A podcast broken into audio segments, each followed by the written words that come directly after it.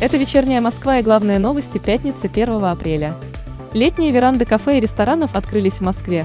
Всего в этом году их будет более трёх целых трёх десятых тысячи. Об этом сообщил руководитель столичного департамента торговли и услуг Алексей Немерюк. Сезон летних веранд закончится первого ноября. За эти семь месяцев москвичи и гости столицы смогут побывать не только в ресторанах и кафе, но и на верандах на улицах города. Руководитель департамента уточнил, что всего в две тысячи двадцать втором году в Москве откроется три тысячи триста двадцать восемь летних веранд. За последние десять лет в Москве заменили тридцать девять тысяч лифтов. В планах на этот год поменять еще порядка две целых две десятых тысячи. Об этом рассказал мэр столицы Сергей Собянин.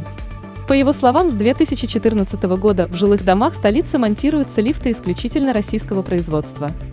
А с недавнего времени появились новые требования к лифтам для создания дополнительного комфорта, добавил глава города. В Москве с первого апреля по тридцать первое октября пройдет акция под названием «Каждому пернатому доступное жилье». Об этом сообщила пресс-служба столичного департамента природопользования и охраны окружающей среды. В рамках акции планируется разместить более двухсот гнездовий на природных территориях города. Соответствующая информация опубликована в новостном агрегаторе СМИ два. До конца субботы второго апреля в Москве ожидаются мокрый снег и сильный ветер, порывы которого будут достигать пятнадцати метров в секунду.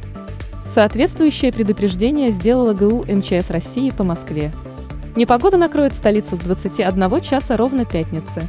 В ведомстве предупредили, что осадки местами будут сильными.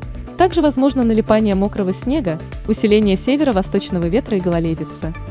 Новые меры по поддержке малого и среднего бизнеса начинают действовать в Москве. Столичные предприниматели рассказали, как им помогает поддержка, оказываемая властями города. Так, на небольшом частном предприятии в Зеленограде, где производят высокотехнологичную продукцию, с помощью субсидий был приобретен погрузчик. Новые меры оказывают ощутимую поддержку данной организации.